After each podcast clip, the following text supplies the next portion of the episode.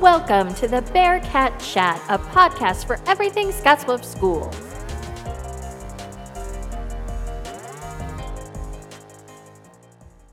Welcome, everyone, to the Bearcat Chat, the podcast about everything Scottsbluff Schools. It's January. This is my first episode back after winter break. Um, and this one's going to be a little bit different this time. You know, everyone knows I love having students as guests on my podcast. Um, have students a lot of the months, but this month uh, I'm going to do something a little bit different and I am going to feature some teachers across the district and we're just going to have some conversations um, a little bit about teaching and about what has drawn some of our fantastic teachers that we have throughout the district to teaching and just kind of hear a little bit from them about, you know, just lift the hood on what it is that they do in the classroom. So I have my first guest with me from Bluffs Middle School. I have with me Brooke Talkington. Hi, Brooke. Hi. Thanks for having me. Yes. So, um, for people who don't know, maybe let us know what it is that you teach at BMS. Yeah. So I teach sixth grade um, social studies. So you may know me as Elley too, with my maiden name, since there's two Mrs. Talkingtons. Yes, oh, and your and your first names are almost the same. Yes. But you know, we, we like to keep it extra confusing. Right. Yes. At Bluffs Middle School and things like that. But um, you have um, tell me how long you have been teaching at Bluffs Middle School. This is my 13th year teaching and at the middle school and same grade, same everything. So yeah, it doesn't even seem like that's possible. But I think you and I actually started, even though I don't, you know, I don't run on a traditional school year, but I think we started the same year because this is my 13th year of the Okay. district as well. And I know I had your son, and I think that was my first year teaching. Yeah, that would that would probably be right. So, um, question for you: um, What inspired you to become a teacher, and how has your journey in education evolved over the years? Okay, so I I look back and I thought about being a teacher. I can actually think about it when I was in fourth grade. Um, I either wanted to be a, a teacher, a veterinarian, and then because I like maps, I'm kind of a nerd like that. I wanted to be a weather person, a meteorologist, and so um, it wasn't until I was in eighth grade we used to do the job shadowing, and I was job shadowing Jerry, Dr. Jerry up at Midtown Animal Hospital and got to see some surgeries. And I decided this is definitely not for me.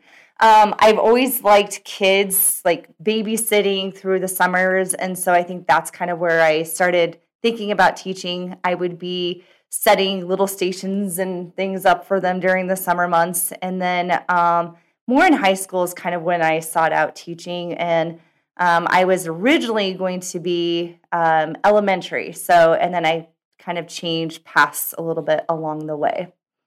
Well, interesting thing about that, um, our SHS internship program actually has interns that go work with Dr. Up Yes. to this day. So, Yeah. yeah, Super cool, just not for me. right yeah I, I think i had Yeah. a similar situation where i decided that you know anything medical is just not for me but you know it sounds like you kind of got on that path early but um I, I probably don't have to ask you this, but I'll ask you like kind of what brought you to Scottsbluff or what brought you to Scottsbluff Public Schools. I think I know the answer though. Yeah, so born, raised, still here, mainly my parents. Um, I'm completely just really involved and close with my parents. And so, and I also like this community and the district. And I'm a huge history nerd, and we have a lot of history here, whether people recognize and acknowledge it. Um, and so I came back to Scottsbluff.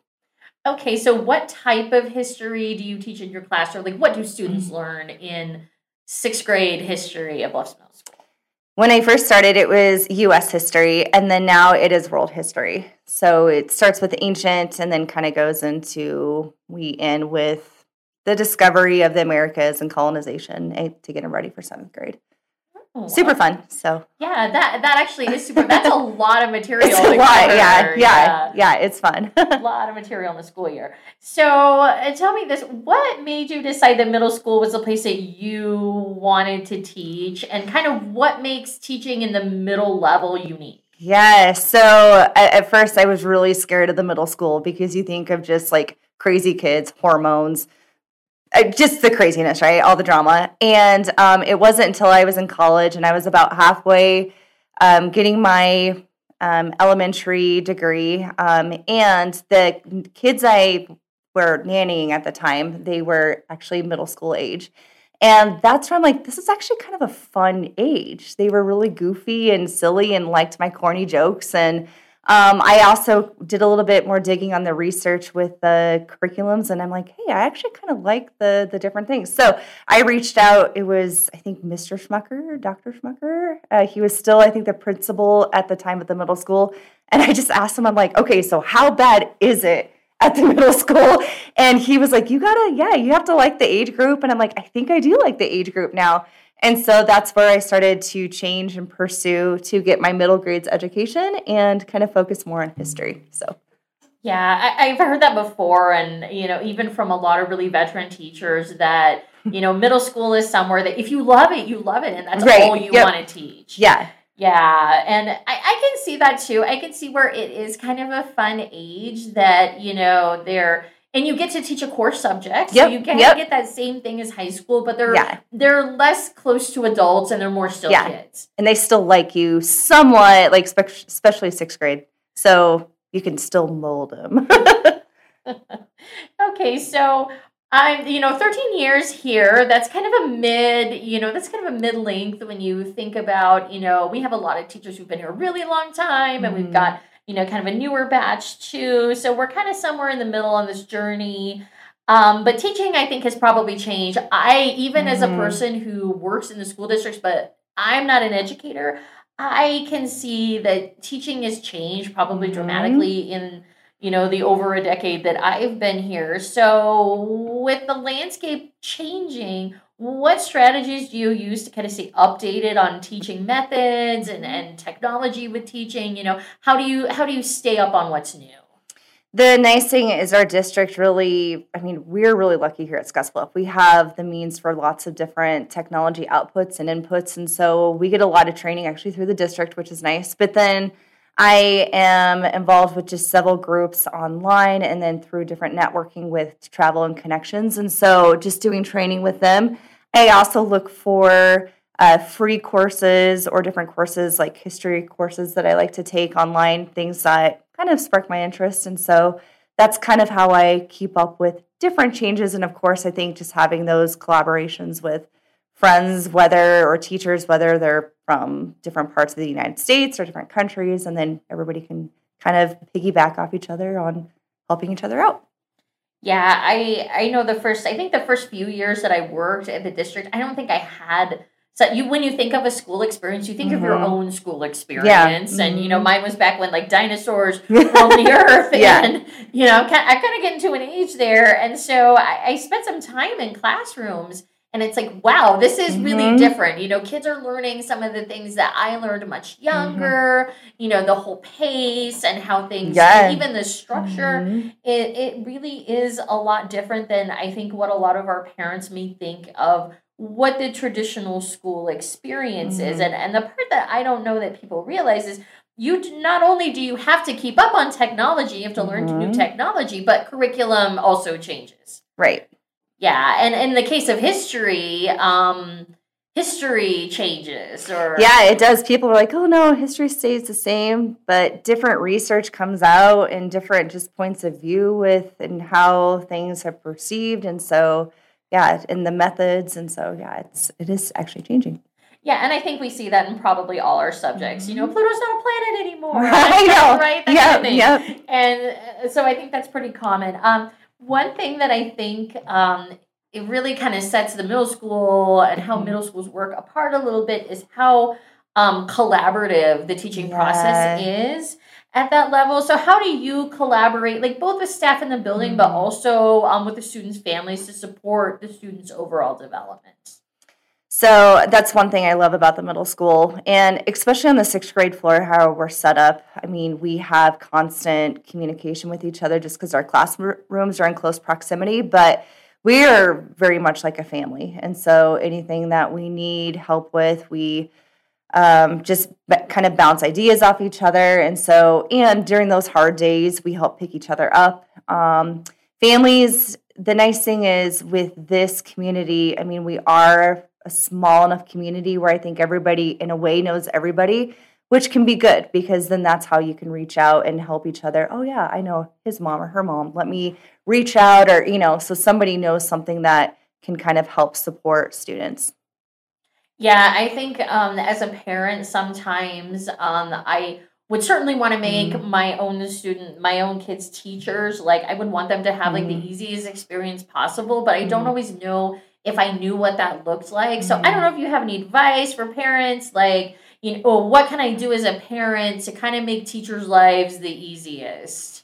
It takes a village to raise a child. So I think if we're all in this together, you know, you're doing your thing at home with parenting, and then we help at the school, then we can all work together and help make, you know, the kids' lives successful with their education. Yeah, so I, I think what I'm I think what I'm hearing you say is just you know maybe be willing to collaborate and yeah. you know have line mm-hmm. have those lines of communication mm-hmm. open with your with your students teachers as much as possible. Yes, yes, and just kind of um, yeah help if there's something going on too at home. Um, we're happy to help kind of on our side as much as we can at school.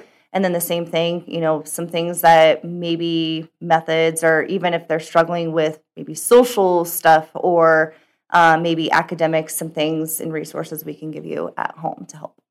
Yeah, and I think that's a good message to hear that, you know, you can always reach out because mm-hmm. I know mm-hmm. in certain subjects, even mm-hmm. with my kids, I feel like, oh, I don't know if academically mm-hmm. I can help you with this. I'm like, maybe you should go see your teacher after school. Yeah. So I think it's nice to always, you know, for everyone to always know that, you know, the doors are always open. Um, so thinking about your students and knowing, you know, that we have a group, you know, we have a, a lot of kids that do Educators Rising mm-hmm. and things at the high school. Um, do you have any advice for students who may be interested in pursuing a career, you know, who maybe mm-hmm. are like you were, who yeah. thought, yeah, then being a teacher might be something I'm interested in? Yeah, start now. Um, I think it's great how people want to observe or be teacher helpers. I know at the middle school, I think it's eighth grade now, you can be a teacher helper. And I think that's one of your first experiences that you can start more on a daily level. But then if you want to observe, yeah, definitely come in. Nothing wrong with, you know, getting a little feel within the classrooms, helping out. And then that's kind of the fun part now, too. And I love how we have those uh, uh, career academies at the high school is – hey, do I like social studies? Do I like science? Do I like the elementary age? And this is where you can kind of really get that feel for it. Um, if you um, can also apply for your subbing certificate too, that is exciting too, because that will give you that foot in the door and kind of some field experience of maybe what classes and what ages you like to once you get a little bit older after high school. Well, and I'm glad you brought that up because um, the sub certificate and the subbing route is also a way that if someone is an adult and maybe yeah. they're looking at a career change and they're thinking, is teaching right for me? Mm-hmm. You know, it, it doesn't, um, oftentimes, depending on what your level of education mm-hmm. is, it can be mm-hmm. fairly easy to get that sub certificate yeah. and get in the classroom and give it a try and mm-hmm. see if mm-hmm. it's something you like. So, to wrap up, I'm kind of going to ask all of my guests that I'm going to have on this episode this question do you have a favorite teacher that you once yeah. had that maybe inspired you to become a teacher? Yeah, I have. I think at each grade level, I have one. Um, I had one from, and actually, she's the principal at St. Agnes now. It's Mrs. Brown. Um, she really, I think, kind of helped, I don't know, set the tone of just what a teacher maybe is, what it looks like. Um, and then I also have to say, just in probably high school, uh, Mr. Largo um, Mr. Deaver. They just really, I don't know, have that full rounded experience of, I don't know, just what a teacher looks like. And, but then also just molding me as a student and being that role model too. Well, you know, and we talk about that, and two of those teachers are actually, actually, all of those people are still active in education in this community. Yeah, yep. And two of them are still mm-hmm. teaching at Scottsbluff High School, so that's pretty amazing, and it just mm-hmm. kind of shows like the long arc yeah. I think that um, a lot of our veteran teachers have in terms of the difference that they make for students. So um, thank you so yeah, much. Yeah, thank you for having for me on. Um, for our next set of guests, we're gonna, you know, take a little trip over to Westmoor Elementary, and we're gonna talk with a couple of elementary teachers about what their um, experience is there. And for our next stop today with this traveling roadshow of an episode that we have, I am here at Westmoor Elementary and I have two guests here with me right now. Go ahead and introduce yourselves. Um, Mikayla Olson, I teach third grade at Westmoor. I'm Julie Lemmon and I teach fourth grade at Westmoor. Okay, yeah, that's right. We're going to talk a little bit of elementary right now. So, to start off, I'm going to ask you guys the same question I kind of asked, have been asking everyone else as I've been doing this episode. Um, and feel free to kind of either one of you jump in however you see fit. What inspired you to become a teacher, and how has your journey in education evolved over the years? That's always the first question you're asked is why are you a teacher? I mean, the easy answer. My mom was a teacher so i grew up you know with education being valued and i wanted to be like my mom. But i also always go back to you know the teachers that i didn't like. Like i always wanted to be the opposite of that and mm-hmm. i wanted to be a person that made kids want to come to school and have fun being at school. So that's my main drive is just to have fun. Yeah. Similar to julie um my mom was also a teacher and my grandparents were both teachers and my great grandma was a oh teacher. Yeah, so when I say that it's genetic, you like, didn't have a choice. I, right. Well, and I I fought it for a long time in college. Like I actually I took like the healthcare career kind of path, like high school and into college for like 2 or 3 years. And then I finally decided that you know, I really think teaching is where I belong. And so then I made the little switch over which added a couple years to my degree, but um, I don't know. I really enjoyed being a teacher. I enjoyed watching my mom's like mm-hmm. the joy that she would get mm-hmm. and it was mm-hmm. always valued in our home to have an education and to be educated and to be that educator. So all That's right. Awesome. Well, okay. So you, at least we know you're aware that there were other career paths. yes, I, I was absolutely aware, but it's. I know. I I fought it. Like I said for a long time. I said I. You know, my great grandma was a teacher. My grandparents. I told my mom. I said I am not going to be a teacher, mom. And then I called her. Work. Called her one night. and I said, "Mom," I said, "You were right." I did I it. I'm changing my major, and she's like, okay, well, what do we need to go from here? And I was like, just laid it all out. That's and, funny. Yeah, I, I think every I think everyone kind of goes through that when they go. I know my boys when we were talking to them about their career, kind of what path they wanted to go. My boys all said to me, "I want to do whatever it is that is not what you do because whatever you do looks incredibly boring. You're just like in front of a computer all day, and I'm like, no, it's actually really cool. But yeah, that I think that's just how that kind of works. Um, so with that, I guess how did you, how did either of you end up like in Scottsbluff? How did you end up at Westmoor as your school? Um, well, I'm actually from California, so um my husband's job transferred him out here. So if i wanted to to stay with him i had to come with him. So mm-hmm. that's what brought us to the area. Um so really when we moved here i applied everywhere that i could. And luckily um i was offered a position here at westmoor. And so that's kind of how i ended up here. Yeah. Well and being from wyoming um people when i told them that i was moving across the border they looked at me like i was crazy right? And i just I didn't want to teach in Cheyenne. I'm from Cheyenne, born and raised. I went to school in Laramie, um, but I didn't like the school districts in Laramie, and I didn't really care for the size of Cheyenne at the time. And I liked this more a smaller town feel, but still had you know like our Target mm-hmm. and a Walmart. It wasn't teeny tiny, so Scottsbluff was kind of like that next. It's little stepping. Size. It's not too yeah, small, not too big. Exactly. It was like a nice little stepping stone for me to just kind of move on my own, spread my wings a little bit, and then I ended up here at Westmoor.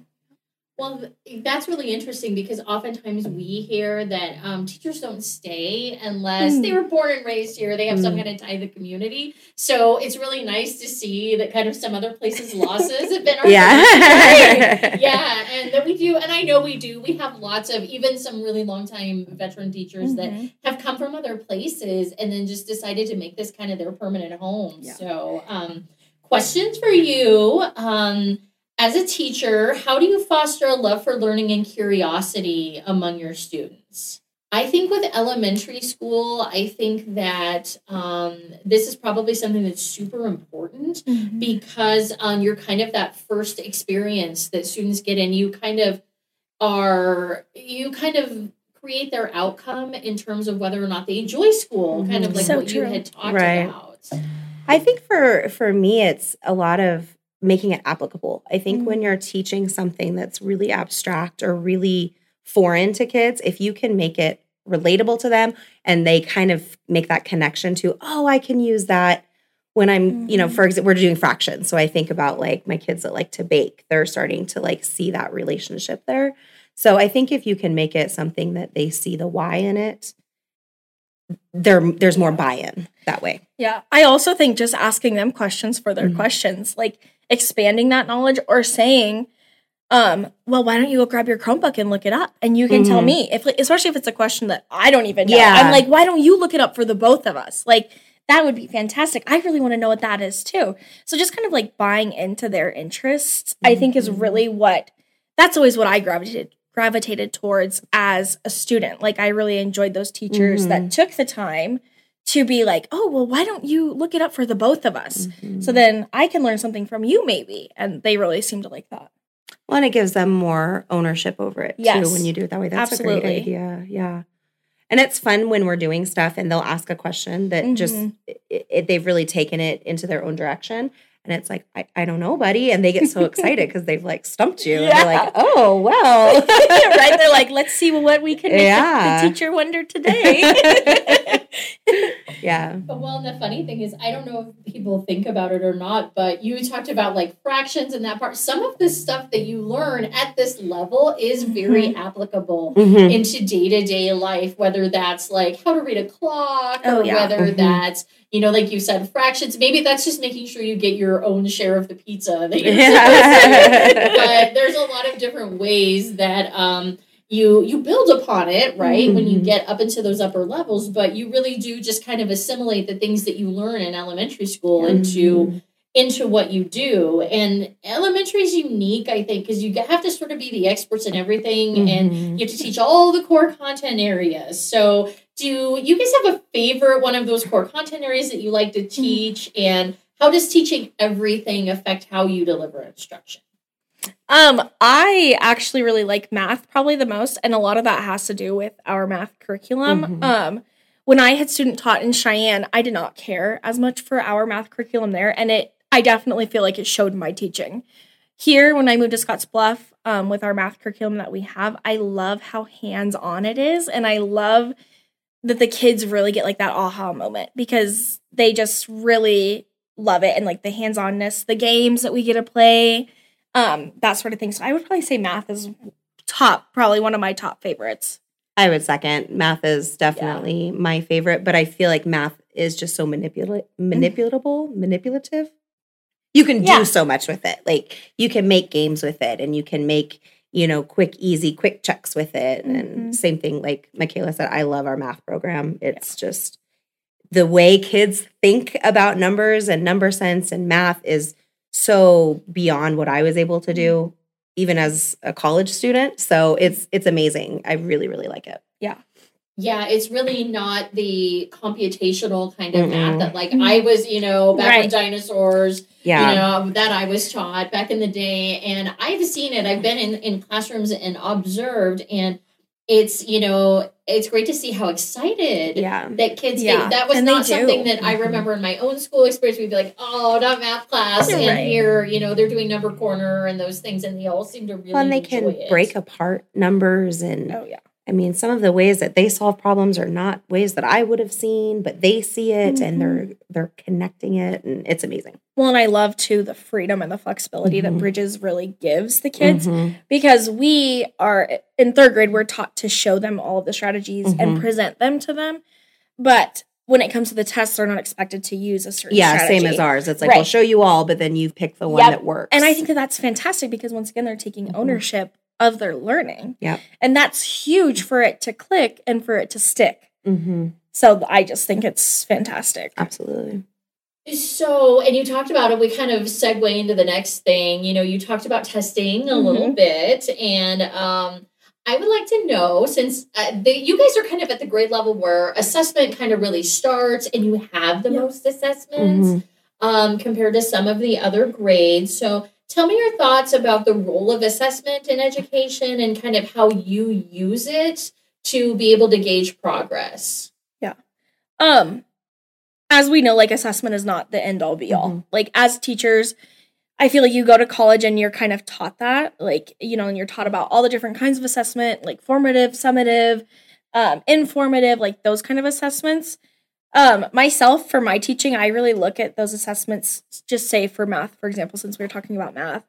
Um, what I think is so powerful about the assessments in our Bridges math curriculum is having the pre assessment and the post assessment. So you can truly show kids and you can Yeah. show families, like, well, here is the test before we learned anything, and here is the test after. Like, look at how much your child grew. Mhm. And we also, in third grade at least, like, we review those pre assessments, right? Before we take the post assessments. And they're not exactly the same, but reviewing them, the kids kind of have those aha moments when we do that. So I think having that sort of assessment in the classroom is beneficial. Mhm. I struggle with assessment partly because sometimes I feel like we've gotten to a point where we assess to assess. Like it's time for an assessment, let's assess. So I think it's just really important to make sure you're using the data that you're getting from your assessments. Um, I've been in fourth grade a pretty long time, so at this point, I kind of know what assessments are going to give me the most value. Um, but really, I think I think I do a lot more informal assessing throughout the day with you know whiteboards, thumbs up, thumbs down, or left to right, or whatever it is. I actually get more out of that kind of stuff than I do the sit down formal assessments. Yeah. So. That's actually a really interesting thing that you bring up because I don't think people think of that as a form of assessment. But when you break down, well, what is assessing actually? Show what you know. Yeah. And so anytime, and then that's just simply data at that Mhm. point that becomes okay. We we know that you know most most of them are getting this concept, or maybe yeah, we need to work on this. We need to go back and maybe we didn't quite Yeah. grasp this, and we we know we can't build from here unless we have this concept. Yeah. Well, and it's kind of hard sometimes. Like if you think about taking a math test, Mhm. are they being assessed on math or reading? Because if they can't read the math test, they're not going to pass the, the math Yeah. test, but they might know how to do the word problem. Do, do you know what I'm saying? They just Mhm. can't read the word problem. Yeah. That's or so vice true. versa. You know, we do wit and wisdom, you know, we do our reading assessments, but they're reading something brand new for the very first time. So it's like, Mhm. how do you compare that to something that they're deconstructing and pulling evidence from? Yeah. So it, it, it is kind of hard sometimes to, you have to remember what are you assessing and what is it you're actually looking for. Yeah. And kind of find the balance too, Mhm. of course. And then with like, because, you know, the data is like the hard and like the black and the white kind of thing. But like Julie said, when those kids can understand it, but they can't read it themselves, Mhm. then that's hard to assess. Like, well, like she said, are you assessing reading or are you assessing math? Right. Like, what's the nitty gritty of what we are assessing? Mhm. Interesting. Yeah, I really I like the perception though because I think Mhm. that those are things that maybe families don't always Yeah. think about or understand. I know sometimes you know you look at some of the results and it's like, wait, I need someone to Mhm. explain this to Right. me. It's, it's one test, one day, Yeah. one moment. Yes. Like it's so Mhm. true. doesn't mean we shouldn't do them does but you got to really take it for what it is and you know your students Yeah. you know your kids Yeah, and I mean that's why we have daily work, right? Mhm. Is Yes. because you you get more than one opportunity to be able to show what you Yeah. know. Absolutely. yeah but i love the pre and post that is Yes. so nice Like, kinda like they, they bookends and then- see the the growth in Oh, yeah. themselves Yeah. and- Kind of like bookends and then to use like those informal Mhm. assessments in the middle, I think is like the really like the sweet spot. Like that is the Yeah. way to do it at least. yeah Okay, so tell me, I I didn't ask you this question, and neither of you really said it. How many years have you been teaching? oh gosh uh i have to kind of think about it i've been at westmoor for nine uh, and i taught two. so this is my 11th uh 12th year 12th year teaching And this is just my third year. Okay, that's great though, because we kind of have a mixture. Yeah. here, and so, um, tell me, are there any kind of like different innovative teaching methods or special projects that you've implemented in your classroom? Maybe this year, recent years, something that you're, you know, maybe you're doing that you haven't ever done before. not none that I've never tried before. We do do a lot of projects in fourth grade. We do like a living wax museum. We do a pioneer Christmas celebration. So we do do some activities, but we've done them before. Nothing that would be new this year.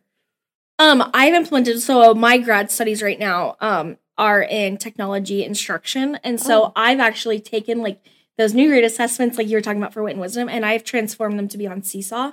So I read it to the kids, and then I so I read the passage to the kids, and then I it's also my voice reading the questions as well.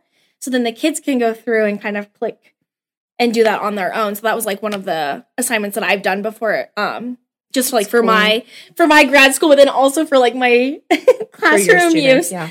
Um, also, my boyfriend is a teacher, and he has been using um VR headsets in his Oh. classroom, and I think that that is so fantastic. I have not used them um in my classroom. He teaches in Potter currently, um, but he finds that to be really hands-on and engaging for his. He teaches social studies, so they can literally go to like a battlefield, Almost like, time traveling. That's yes, really it's cool. exactly like that. It is so cool. So like that's just something innovative that he's done, um, even for the upper grades as an example. That's cool. Boy, I don't know about that. I, you know, I put on my son's Oculus one time, and, that- I, and I thought he was going to fall down. I was flailing around. I don't know about that. they are very interesting because we have our own like a personal use one, but yeah, he has I think eight headsets for his kids Oh in my his in his classroom, and he got that through. Did they get a grant money. or something? Uh-huh. That's what I was yeah. That's cool. yeah, and it's it is so cool because they can literally like walk in that world. That's and cool. so yeah, That's I just like to very sh- to highlight that because that was totally his idea, and Yeah, Yeah, that's really it's amazing some of the things that people come up with in Oh, their yeah. classrooms Mhm. to just hey, I had this idea and I want to try this and that's some of the I think that's some of the beauty though of schools is that most of the time um, all the rest are like okay like that sounds Mhm. great give Yes, it a try. Like, yeah. let's see what you can do yeah. yeah. and he's even a part of like a Facebook page where he kind of presents like, "Hey, I did this with my kids. Like, if you have VR headsets, like you should really try this out with yours, and like let me know what you think." cool. And yeah, so That's that's, really cool what he's done. That's neat. Okay, so question for both of you, and this one I've been asking kind of everyone I've been interviewing. Do you have any advice either for some of our students, or really it could be anyone, it could be people in another career Mm. who maybe want to pursue a career as an educator? You know, I think I think there's always positives and negatives to everything. And I think teaching is one profession you hear a lot of the negatives.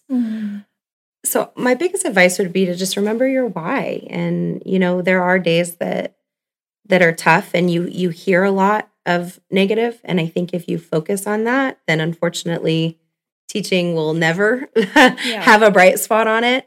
But you know, my advice would be, you know, to definitely explore it, spend some time in classrooms, spend some time observing, Mm-hmm. But remember why you want to do it. And if it's a good enough reason, then you'll stick with it.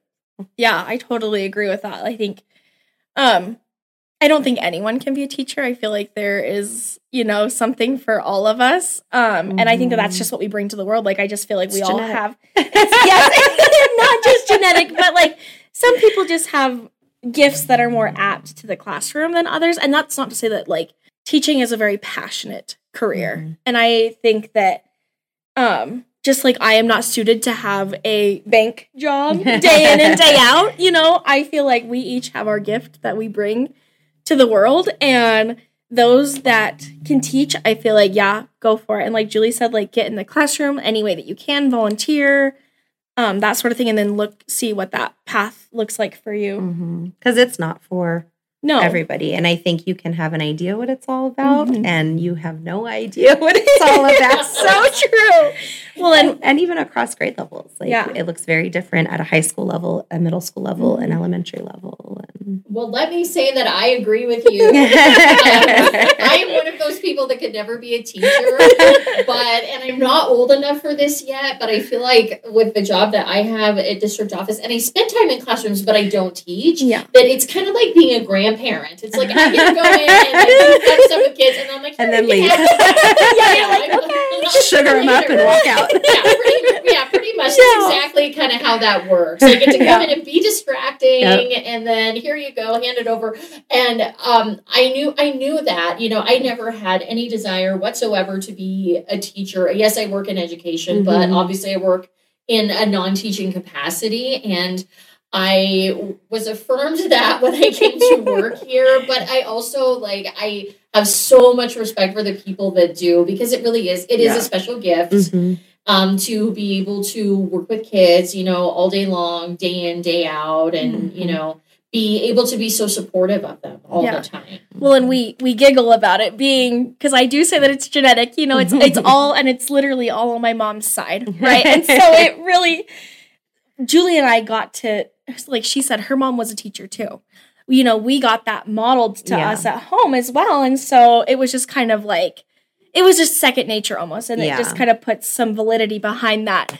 Oh, it's genetics. Yeah. kind of giggle, laugh. Well, now I kind of want to know if your house was like school. Well, I did grade papers when I was little, so. Yeah, like did you have to put up a little sticker on it when you brush your teeth and Right. Yeah. Thumbs up, thumbs down. Yes. Just a five. My mom actually went all the way through. So she was my principal. She was Oh, my wow. superintendent. Yeah, like she did it all. That's So, crazy. Yeah, I saw all of it. But my mom teaches um a an elective in Cheyenne, and so I people would always ask me, "Are you going to have your mom? Are you going to have your mom?" She teaches a junior high there, Mm. and I said, "No, I get that at home." you're like, no, I have enough of it. yeah, so I was like, "No, I'm not going to take your class." Yeah, we'll save a seat for somebody else. yes, exactly. I'll give it up. Don't you worry. So here's another question that's kind of been there for everybody, but I want to make sure that I ask you guys, and that is, do you have a favorite teacher that you have, or even one that you Mm. work with today that you just kind of want to give a shout out to? Oh, I love everybody I work with. I know we are so Or it could be a favorite. we We're so blessed. blessed here at Yeah. Westmoor to have so many good people, and we truly are. We have a Supportive lot of- passionate people. Yes, we do have a lot of passionate people, and we are, you know, like we just take care of our people here at Westmoor. Mm. I feel like that's huge for us. Yeah. Um, I will say though, I do have a, a very favorite teacher that's very near and dear to my heart. Um, her name is my kindergarten teacher. Her name is Miss Bogard. Um, she just was, she just was my person, and I. It was kind of a tumultu- tumultuous time in my life in kindergarten, and she was just that teacher that she said. I'd come in crying, and she'd say, "You, you just come here and sit with me," and she'd hold me, and I just, I needed that when I was five, you know, and And that's I the will kind of just- teacher you are. Well, that's how you are. You will come and love those babies. I know it, it. It is kind of I because I've been told that before. I'm not trying to toot my own horn, but um, we call it my magic fairy dust. Mhm. Some people get to um witness it in the office some mornings. Some people Yep. just know that that's who I am. But, that- it's that it's so why. interesting Yep. to see that. So um, it was actually really special. Miss Bogard's last year of teaching was the year before it was my first year teaching. So a lot of her stuff she handed down to me. So it, it really came full circle. And so Oh, she will so cool. she will always just be my my kindergarten teacher Oh, and I just love her dearly. So yeah.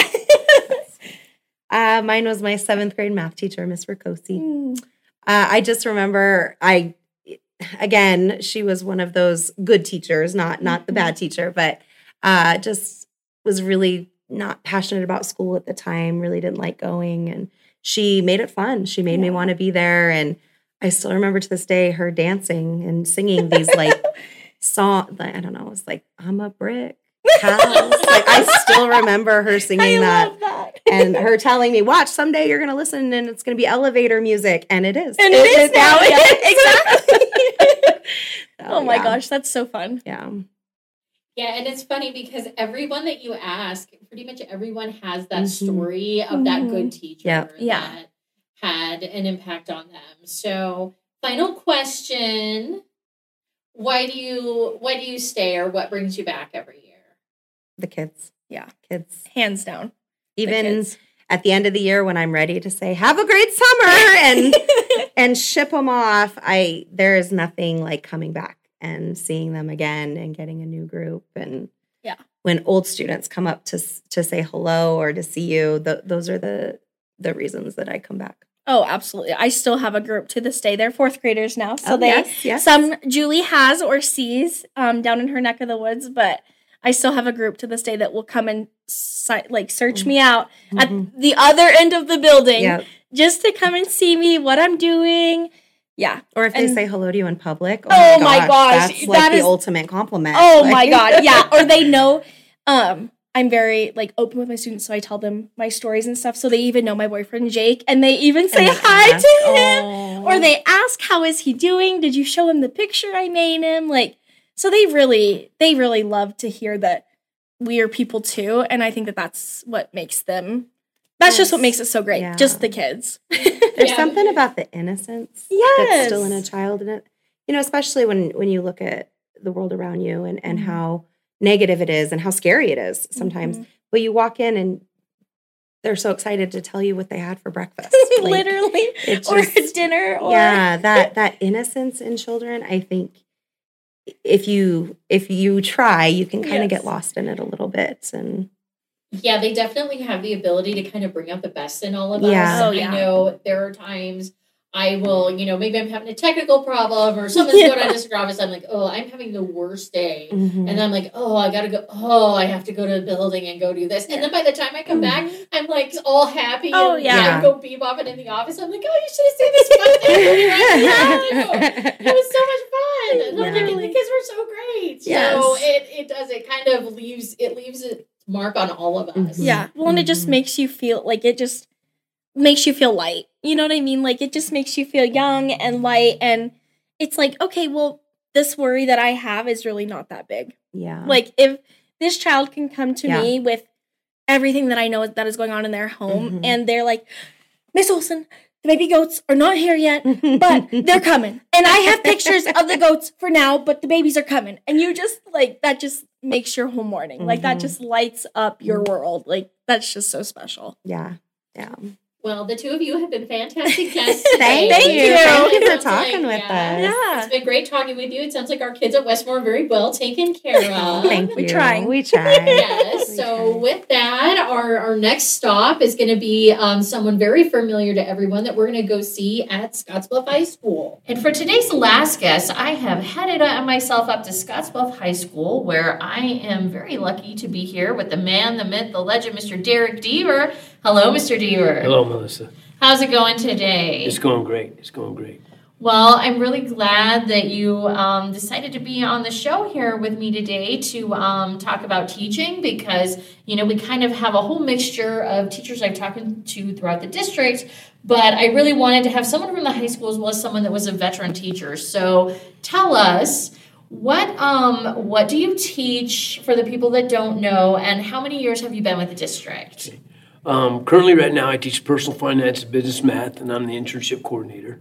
Uh, previously, before that, I taught uh, marketing um, and uh, ran DECA. Also, been an assistant coach. Um, I've been with the district for 39 years, um, 37 years as an as a teacher and a coach, and two years I, I tried being the activities director for a couple of years, which was a great experience, but uh, wasn't for me. So I was glad that I had the opportunity to go back to the classroom and and uh, work with DECA and coach football again. Well, there's always definitely a need for those people that really just find that the classroom is the place that they want to be. So, to start things off, I'm going to kind of ask you a question I've been asking everybody, which is what inspired you to become a teacher and how has your journey in education evolved over the years? Probably the biggest influence was my dad because he was an educator. Um, my grandmother was also a teacher, but uh, I was getting a degree in marketing, um, which I really liked marketing. And my dad said, "Why don't you get a dual degree and try education? And that way you're more marketable." And those things. And so I did. And then I went on and student taught to, to obtain the second part of my degree, and, and I really, really enjoyed it. So I never actually got in the marketing world because I love teaching. And, and uh, fortunately, Roger Dowdy called me at the end of my uh, senior year at the University of Wyoming and, and said, come over and interview and, and offered me the job. And uh, 39 years later, I'm still here. Well, that's that's amazing, and I think it's really interesting. That's something that I've noticed since my time here is how many um, teachers really are kind of legacy. They come from a teaching family, so to speak. You, a lot of people oftentimes have a a parent that's an educator or some other family member that was an educator. Um, so tell me about because I think when we think about the the work that you've done with DECA through the years and um, the class after class that you've had and the people who always are like, oh, I remember, you know, Mr. Deaver and alumni. I think when we think about that, we think about like the great relationships that you've made with students through the years. Can you discuss the importance of building strong relationships with students and how it has contributed to your success in your classes? Thank you very much for the kind words too. Um, yeah, I, I think probably everybody asks me, even young teachers and, and even ones that've been in it for a while, they, they always me what's the key to teaching, and it is relationships. Um, I think you got to like kids, and that's what it comes down to. And, and in all my years of experiences, all the really good teachers and all the teachers have been in it for a long time really like kids. Um, you know, we always talk about the, the techniques and the methods and the activities that we do in the classroom, but when a kid knows you're genuine and that you care, um, then that builds those relationships and that makes builds an effective classroom. Yeah, I really think that that's the common thread that when you look around and you see so many fantastic teachers, the ones that we have all the way from, you know, early childhood all the way up to this level, I think that really is the bond that everyone has is that at the end of the day, they're here for the students. And I think even um, the people who are non educators who do the work in this building, they really kind of share in that journey as well. So I'm going to switch gears a little bit, and I am going to actually ask you something a little more on the technical side. So um, tell me, because I think I think you've had the opportunity to really. Um, see how teaching has evolved and how things have changed. And I was wondering if you could share your perspective on um, the importance of fostering critical thinking and problem solving skills for today's students. I think that's something that we we see that our, our community, our workforce is telling us that we need more than ever. Yeah, I think that's the big aspect. That is the content's there, um, and we can teach the content, but it's the analyzing, like you said, higher level thinking skills, applying that knowledge. Um, and that's why I think you know as well as anybody, we applied the Career Academy model discussed with High School that we give them the concepts and the information and the, and the knowledge, and then they take it out in the workforce and apply it. And that makes it more realistic and relevant to the kids. Um, so that's the big thing. Kids today are very bright and they're very technologically advanced, even more than me as an old veteran teacher. So I've learned a about that. But um, they need to apply those, those critical thinking skills that set them apart from others. Yeah, I would I would agree, and you know I'm glad that you brought up the Career Academy model because tell me a little bit. I think um, the internship coordinator that's a completely different position. It's a position a lot of schools different don't have. Tell me, like, tell me what you've enjoyed about you know having a few years to kind of work in something that looks you know a lot different than traditional instructional delivery. Yeah, it's it's the the internship program and. and Post secondary has done it for years. You know, as teachers, we student taught. You know, as an engineer, you had to do an internship with the company. So we finally figured out that we need to apply it at the secondary level. Um, and again, it makes it relevant for the kids. I think the biggest thing in, and that's the beauty of our communities, uh, is they've bought into this programming. They understand that, you know, um, it's every child, you know, every day in it, and they understand their role in it. And uh, it's very unique to have this community, and, and we have a lot of diverse occupations here um, that allow these kids opportunity to see the real world. So um, they come out of here with a pretty good idea if that's what they want to do or if they don't want to do it through the based on the internship experience. And we're lucky that I would say in my years of doing this, probably 95% of the kids it, it uh, validated that that's what they wanted to do. Some eventually changed, but they didn't get to that post secondary level and go to school for four years and not like what they wanted to go into. Yeah, and I I have to ask. I, have been wondering, you know, with given the breadth of um, the types of in, I mean, there are, are internships all over. We have students everywhere in the community. Um, does that ever make you feel like you have to be an expert in all, in all, sorts of careers? I bet when you were, you know, went into college, you probably never thought that you would be, you know, working with veterinarian's office, that you'd be working with banks, that you'd be working with, that you would have a diesel tech shop named after you. Well, and that was it. I mean, I, we always had an internship. It was always business oriented through a marketing program through DECA. So I had the links to Platte Valley and, and, and the retail community. But when we went to Career Academy, we had to go to every career, from our welding and fabrication to our medical professionals. Um, we get a lot of kids in, into the legal aspects and into engineering. Um, and we have these great companies in, in, in, our community that take these kids on. So it is very diverse. I don't have to know as much because I really rely on my community partners, um, and it's great to have them. Um, and I think, I'll be honest with you, I think it's really about our school system and our community together too. Yeah, I would agree. And we're really fortunate to have um, the level of involvement from our community partners. It's really just um, shown how much the community is invested, not only in the school district itself, but just in the career academy model and the things that um, teachers such as you are trying to get accomplished here at Scottsbluff High School. Um, so, a little topic change here with um, with as many, you know, you are a veteran teacher, and with as many years of experience you have, um, I, I would be curious to know, like, what what changes, or like, if you could change something about how education and the education system works, like, what kind of changes or improvements would you like to see, and how do you envision teaching will look in the future? Um, I think, from my perspective, I think school systems, particularly Scottsbluff Public School, has done a great job of really meeting the needs of kids over my 39 years involved. I mean, I, I've watched schools change, and in this school particularly, and try to meet those needs and the needs of the community, and those kind of things. Um, but I think it, we've got to focus that's got to be a community thing, and we have to have the support of parents. And parents have to buy in, and they have to support the school, and they have to emphasize their kids coming to school um, and those issues too. So we need to keep educating uh, parents. I, I, really believe that they're they're a huge aspect um, in, in, in their child's education. You know, and and uh, so we've got to get them to emphasize the importance of education to their children.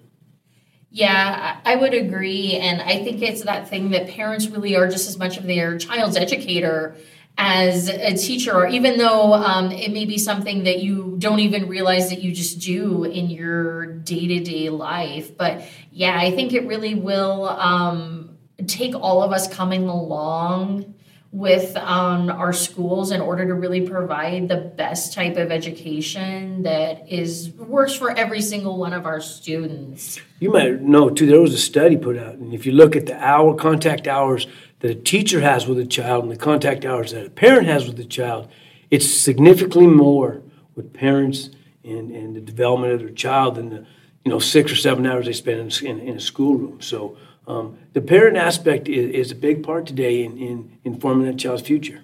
Sure. I mean, they we get them, you know, on nine months out of the year yeah. for about a third of the day, and then the rest of the time, you know, they they belong to the community and they belong to um, their family and so that that is that's the reason why we all kind of have to be in this together um, do you um, thinking here's another question i've been asking everybody and that's do you have any advice for students or even adults in the community who may be interested in pursuing a career as an educator you know i'm biased because i've been an educator um, but I think it's a great admiral career, very rewarding, um, and it has so many upsides. The relationships you've built. Um, I think I count. I think I have 15 former students or administrators in this building that were students of mine. You know, and that's to me really exciting. Um, the we look at the time away from work. Education provides that. You know, I have always had my holidays off, my weekends off. Um, that's not again other occupations, but there's a lot of upside.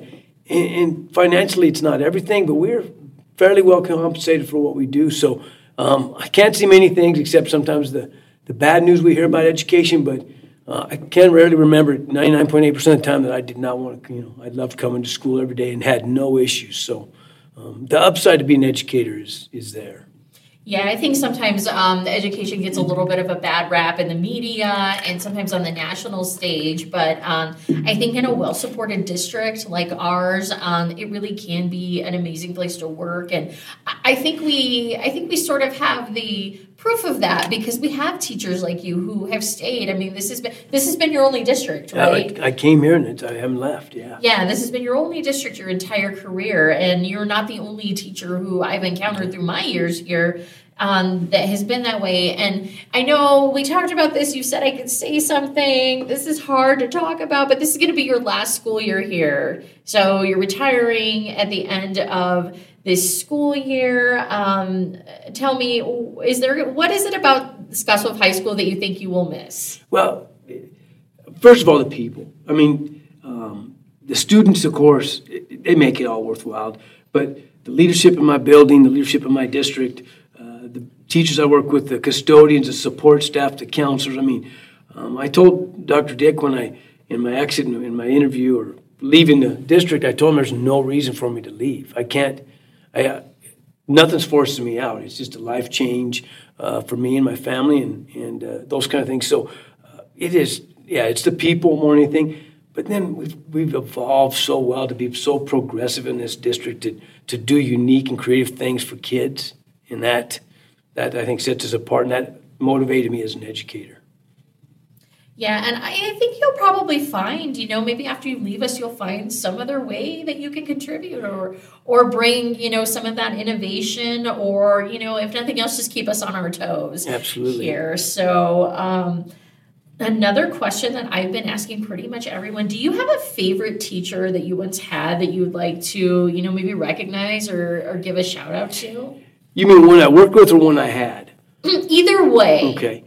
Um, yeah, I had uh, a fantastic social studies teacher and science teacher, Mr. Richards, and, and uh, uh, in, in, in high school that really, really uh, uh, motivated me and loved him. Mr. Tyndall was a very excellent science teacher and a social studies teacher.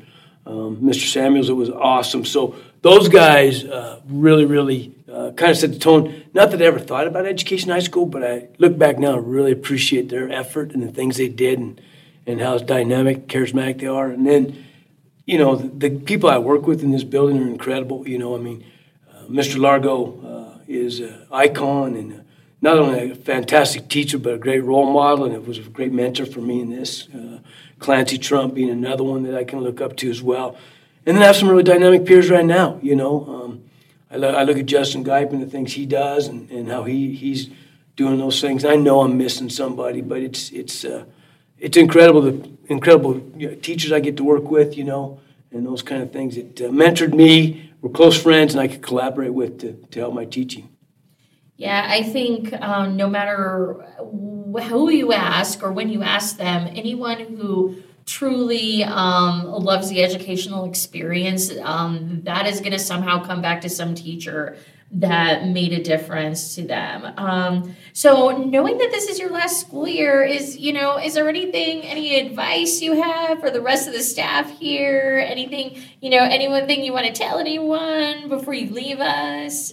You know, I'm not very smart, so I don't have a lot of wisdom to do that. But you know, I think you uh, you're in a great career as a teacher. Um, this is a great place to work. You know, um, don't let the little things get you down now and then. Everybody has a bad day, but if you ask an accountant or an attorney or, or anybody else in the other occupation, they all have their bad days. Um, but the big thing is, I think truly it is one of the most important jobs uh, in this country, and it's it's uh, the one thing that we got to have is, is new young teachers, and and uh, it's a very very important job. Well, that you said that you didn't have any words of wisdom, but that sounded like wisdom to me. So there you have it, folks. Um, I hope everybody enjoyed this episode. I know I certainly had a great time going around the district, getting the opportunity to talk to these fantastic teachers that make a difference for our students all the time. And we you can always get this podcast wherever you get your podcasts on Spotify, Apple Music, or the link on the district website. And we will see you next episode.